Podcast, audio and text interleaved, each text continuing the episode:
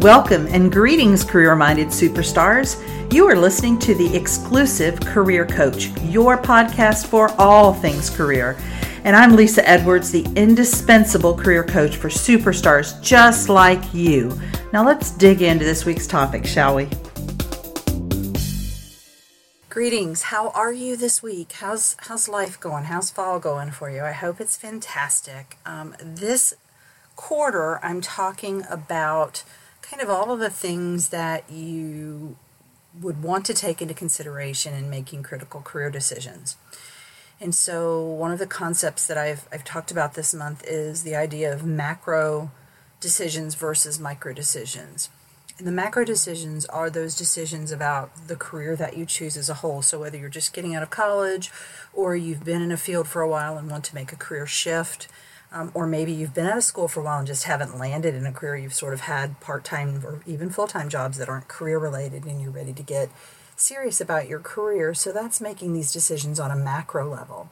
There's also the micro level where you are looking at individual positions that you apply for or that you go in for an interview for to see do these mesh with what's most important to me. So we're going to be talking today about specifically your personality.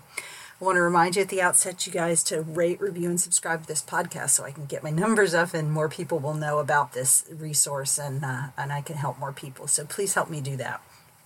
All right, so personality. So I'm a master practitioner of the Myers-Briggs Type Indicator, also called the MBTI, which is the world's most widely used personality assessment. So it's a psychological tool that is designed to reveal your personality preferences, kind of the things you were born with. So, the analogy that I always use when I'm working with my clients is this I have them write their name. And whether they use their right hand like most people do or their left hand like I do, I identify that as their preferred hands. Whichever hand they, they picked up the pencil or the pen with and started writing was their preferred hand I'm going to make an assumption that no one forced them to use that hand against their will at an early age, that they just sort of picked up a crayon at some point and started using that hand. So that's their innate preference. They didn't choose it, it kind of chose them, if you want to think about it that way. The next thing I have them do is switch hands and write their name with their non preferred hand. And we talk about you know, this was a lot more conscious effort. I had to really think about how to shape the letters and what direction to move my hand in, and it felt very awkward and uncomfortable, and my results certainly weren't as good. So then I had them imagine that if I were to break their preferred arm and they were in a cast for six months and they had to use their un- non preferred arm exclusively. So they would have to write exclusively with their non preferred hand. And we also talk about the fact that, you know, if you, you're going to do that exclusively for six months, you, you'd get better at it for sure. But if somebody came up to you during that time, a colleague, and said, Oh my gosh, your arm is broken, is that your writing hand? You would automatically say yes, even though you're not using that hand at all to write with at that time. It's still your writing hand, it's still your preferred hand. And of course, as soon as the cast comes off, that's the hand you're going to go back to.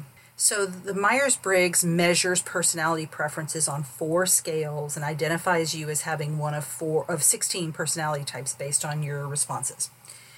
And it's identifying your innate preferences, the way you prefer to handle a situation. If you're given the option, you can do things the way you want to, you can behave the way you want to.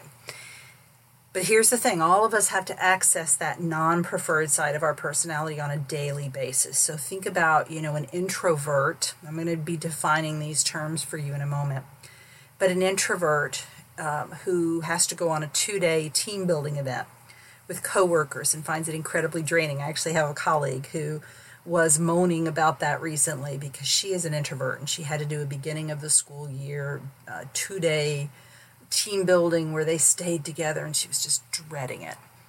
The perceiver, people who don't like a lot of structure in their life, who has a boss who expects her to stick to a really tight schedule and be very structured in the way she does her work. The thinker who who makes his decisions with his head, who has a coworker come to him or maybe an employee who comes who's very emotional and has a personal problem that they need to talk about, that's going to be pretty uncomfortable for the thinker and the intuitive, those people who are very creative and, and like to work in possibilities and, and, and use their imagination, who are, is given a project assignment that requires her to complete a task in a very sequential manner.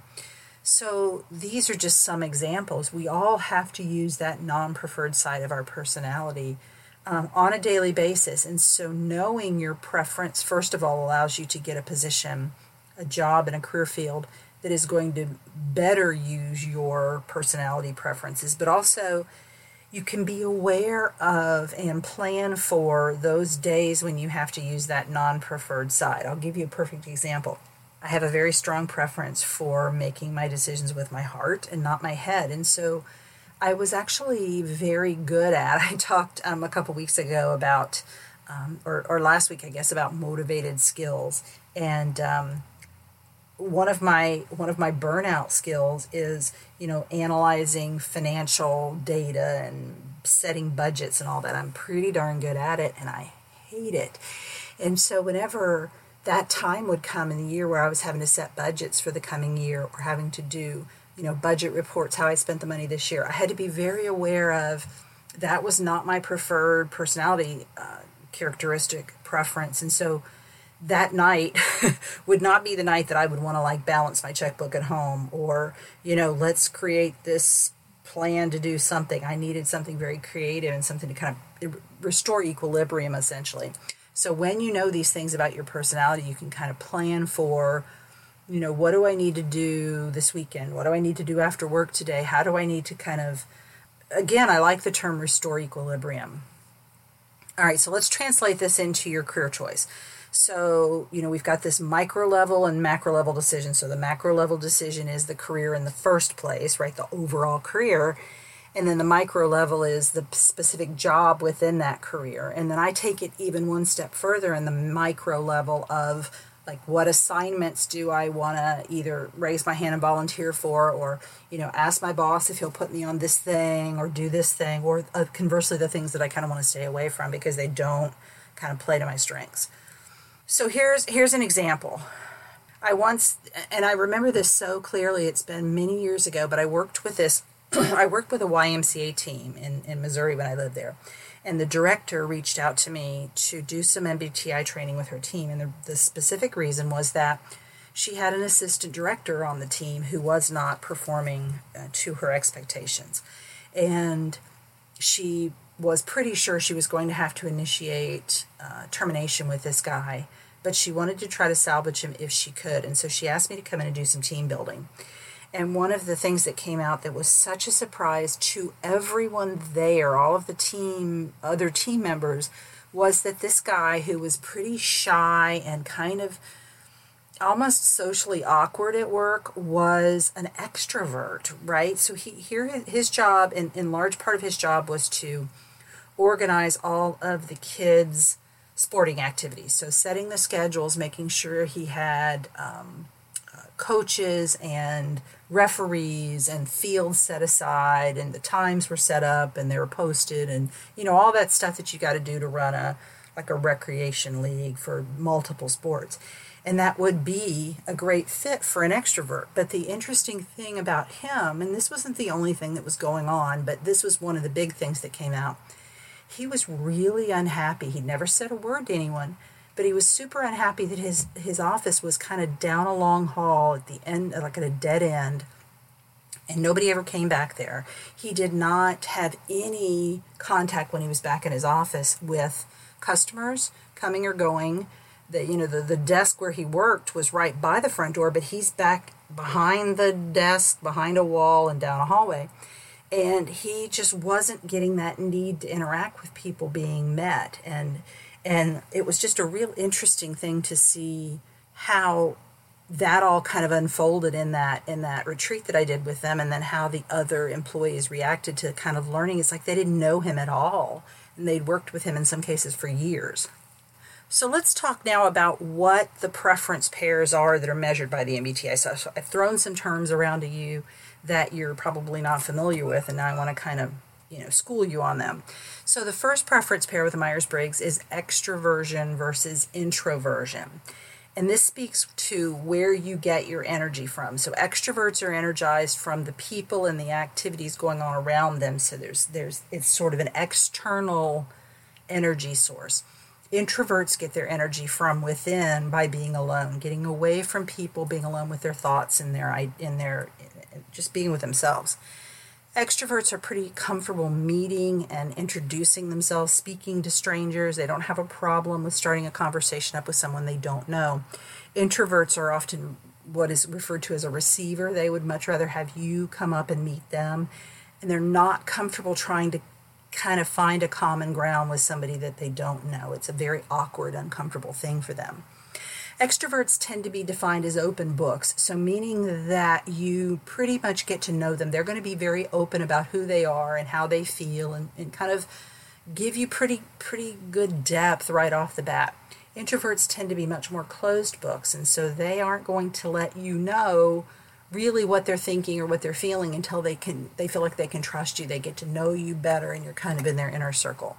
So that's extroversion versus introversion, where you get your energy from. The next preference pair is sensing versus intuition, and this has to do with how you take in information. So, sensors take in information by the way of the five senses so, sight, taste, touch, hearing, and smell. Introverts take in information by the way of the sixth sense, their intuition. Sensors like to deal with kind of concrete, practical information, kind of work in the here and now utility, value, that's what's important to them. Intuitives like to deal with abstract ideas, concepts, kind of creativity and imagination, relationships between things. Sensors tend to trust and, and want to repeat what has worked in the past, and they aren't likely to want to make changes if something's working okay. So, you know, you've heard the expression that people hate change. Well, the sensors hate change. Intuitives love change and they want to change things up even if it's working fine. They like the new and the different. So that's sensing versus intuition, how you take in information. The next preference pair, thinking versus feeling, has to do with how you make decisions. So thinkers make decisions using cool impersonal logic. So in other words, they're using their head in making a decision.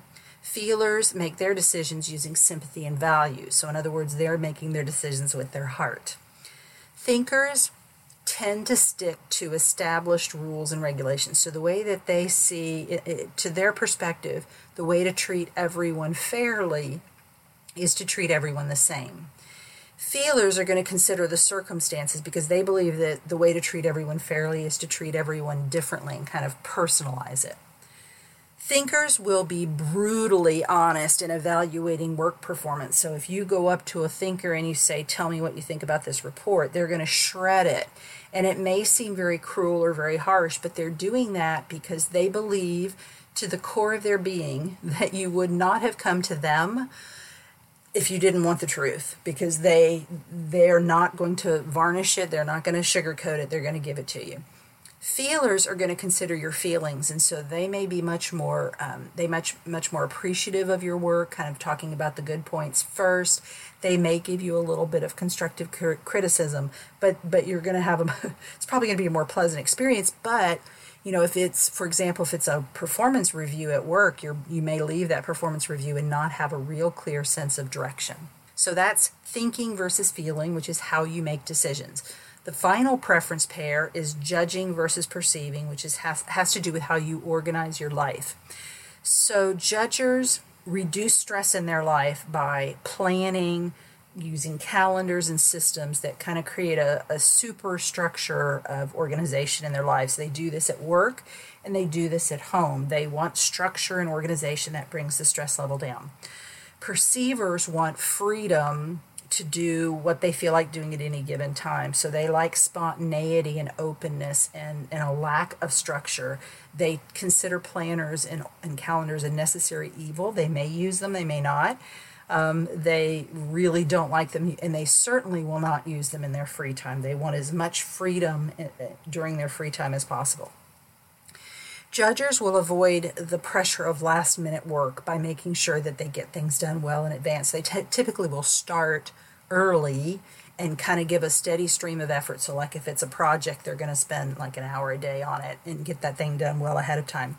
Perceivers tend to work backwards from a deadline. So, if the deadline is on Friday, they'll be like, hey, boss, is it five o'clock on Friday? What time is it due? And then they'll kind of work backwards from there. And that's when they do their best work because they've got that adrenaline rush and they're kind of, you know, all hands on deck, all cylinders are firing, and that's when they do their best work.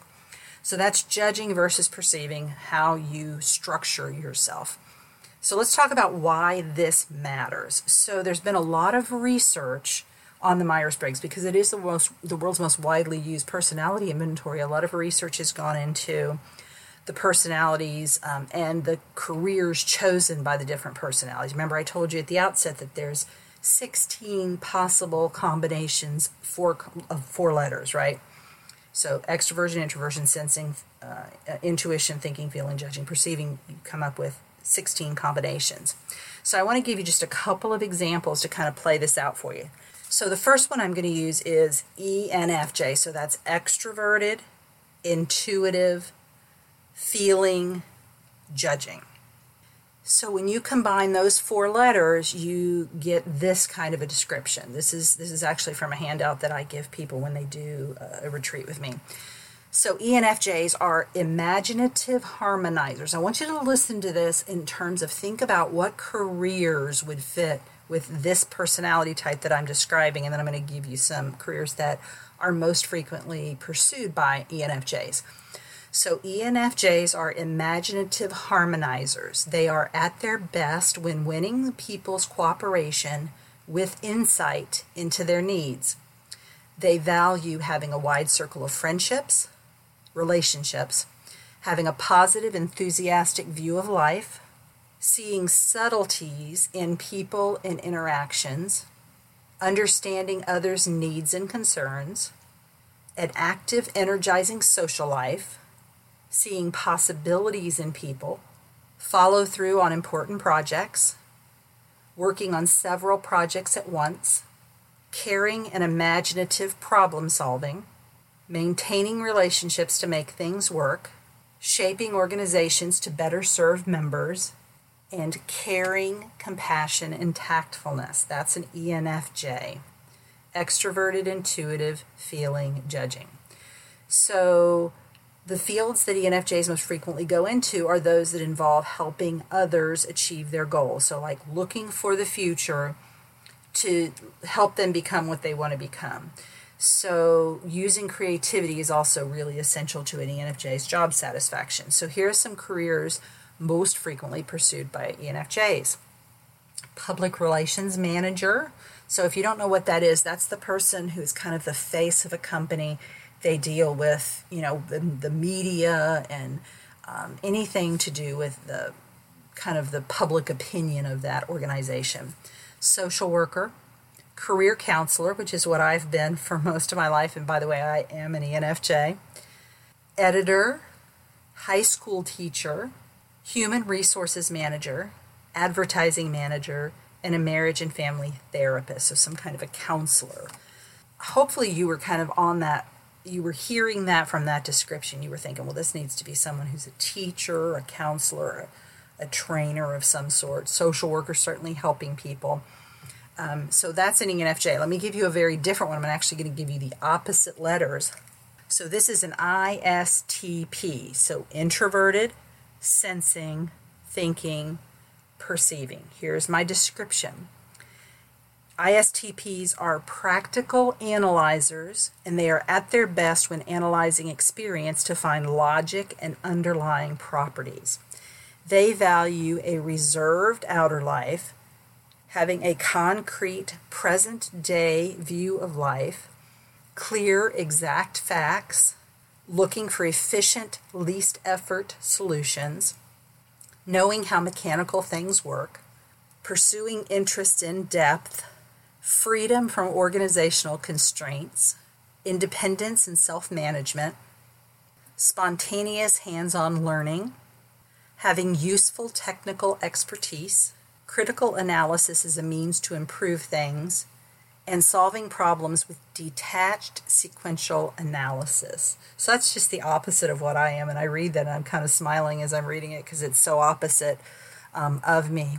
So, what fields do these people pursue? So, they're going to need a lot of freedom in their work um, freedom in terms of their schedule, freedom in terms of what they do on a day to day basis, and maybe even freedom in where that work is done. They, you know, have freedom to do it from home or do it from an office or do it from a remote location. Variety is very important to ISTPs, and they also want to do kind of hands on practical work. So, here are eight top career fields for ISTPs building inspector, forester. So the dudes out in the woods. I used to be married to one of those. I can tell you all about them. Out in the woods, count the trees. Chef, athletic trainer, financial manager, software developer, mechanical engineer, and police officer. So let's wrap this up. Using personality information as you kind of make career decisions, again, on that macro and micro level, are going to help you align your preferences with your work. So if you the the analogy that I used at the outset about which hand you write with, think about that. If you're constantly at work using your non-preferred hand, it's going to be exhausting. It's going to probably not be very fulfilling for you and you're probably not going to be as successful at it. So when you can align your career choice with your personality as a piece of this puzzle, we're kind of putting pieces together the whole month of October and this piece is that personality piece, you're going to be so much more satisfied, successful, and just kill it at work. So I want to make I want to make a final note about the Myers Briggs, and that is this: there are a lot of online knockoffs of the Myers Briggs that are they're not called the Myers Briggs, and they don't have all the questions, and they don't have the science behind it and they're more like I think of them as the cosmopolitan exam, you know, like the little test on Cosmo that, that, you answer five questions kind of thing, which is fine. Just know that that's what it is. If you really want to know this information about yourself, then you want to work with a qualified professional like myself. So there are people who are MBTI qualified, and then there are master practitioners, which is a whole nother level, and that's what I am you can get the Myers Briggs online, and there are some irreputable dealers who are allowing you to walk away with those results without any kind of an interpretation, and that is strictly against what we are kind of um, supposed to do. And so I highly recommend, because it's a psychological tool, you're kind of being given information about yourself with no way to understand what it means. So I highly encourage you to work with someone like me who can interpret your results for you and make sure that you take a legitimate version of the Myers Briggs. So, I want to again give you that URL if you'd like to opt in for the five day course. It's Finding Your Professional Purpose, and you'll get that over a period of five days after you sign up for it. And day two, will be the motivated skills card sort activity that I talked about um, a, a, couple of weeks ago, and the values card sort activity that I'm going to be talking about um, in a few weeks. So that URL is uh, exclusivecareercoaching.com slash finding your professional purpose five. That's F I V E, five day course. So I hope you'll do that. And again, rate, review, subscribe. Hook me up because I'm hooking you up with good content. See you next week. Bye. You've been listening to the Exclusive Career Coach with Lisa Edwards, CEO of Exclusive Career Coaching. It would be great if you would rate, review, and subscribe to this podcast. Also, I want to be your career coach, so be sure to ask questions about your career management challenges and job search situation. Until next time.